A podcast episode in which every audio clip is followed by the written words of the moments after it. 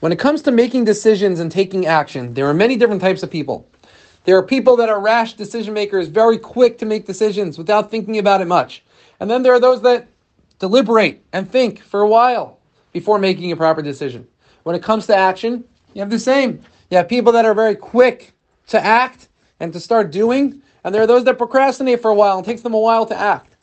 What's the proper approach for life when it comes to decisions and actions? We find the answer in this week's Torah portion. The Torah tells us that when it comes to eating the Passover lamb, the paschal lamb, on Passover, the Jews had to eat it with their loins girded, their shoes on their feet, and your staff in your hand, and you shall eat it in haste. It is the Passover offering to God.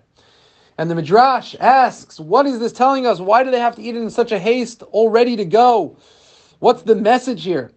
So the Midrash tells us that the message is it's teaching a person that sets out on a journey when someone's traveling, he's going somewhere, you should always start your journey in an eager and energetic manner. What the Torah is teaching us here is that there are two parts to everything there's the decision and there's the action. When it comes to decisions, a person should deliberate. He should think about it. You shouldn't be too quick to make a decision because you want to make sure you're making the right decisions. Assess all the different possibilities and the pros and cons to each thing, and really make a proper assessment in order to make the right decision. But the key is once you made that decision and you were deliberate about it and everything is assessed and you're ready to go and you're confident the right decision, immediately act on it with eagerness. You have to go right away. Because what happens is over time, we lose that passion for it, we lose that excitement, things could come up, and our actions may never happen. The result may never be accomplished.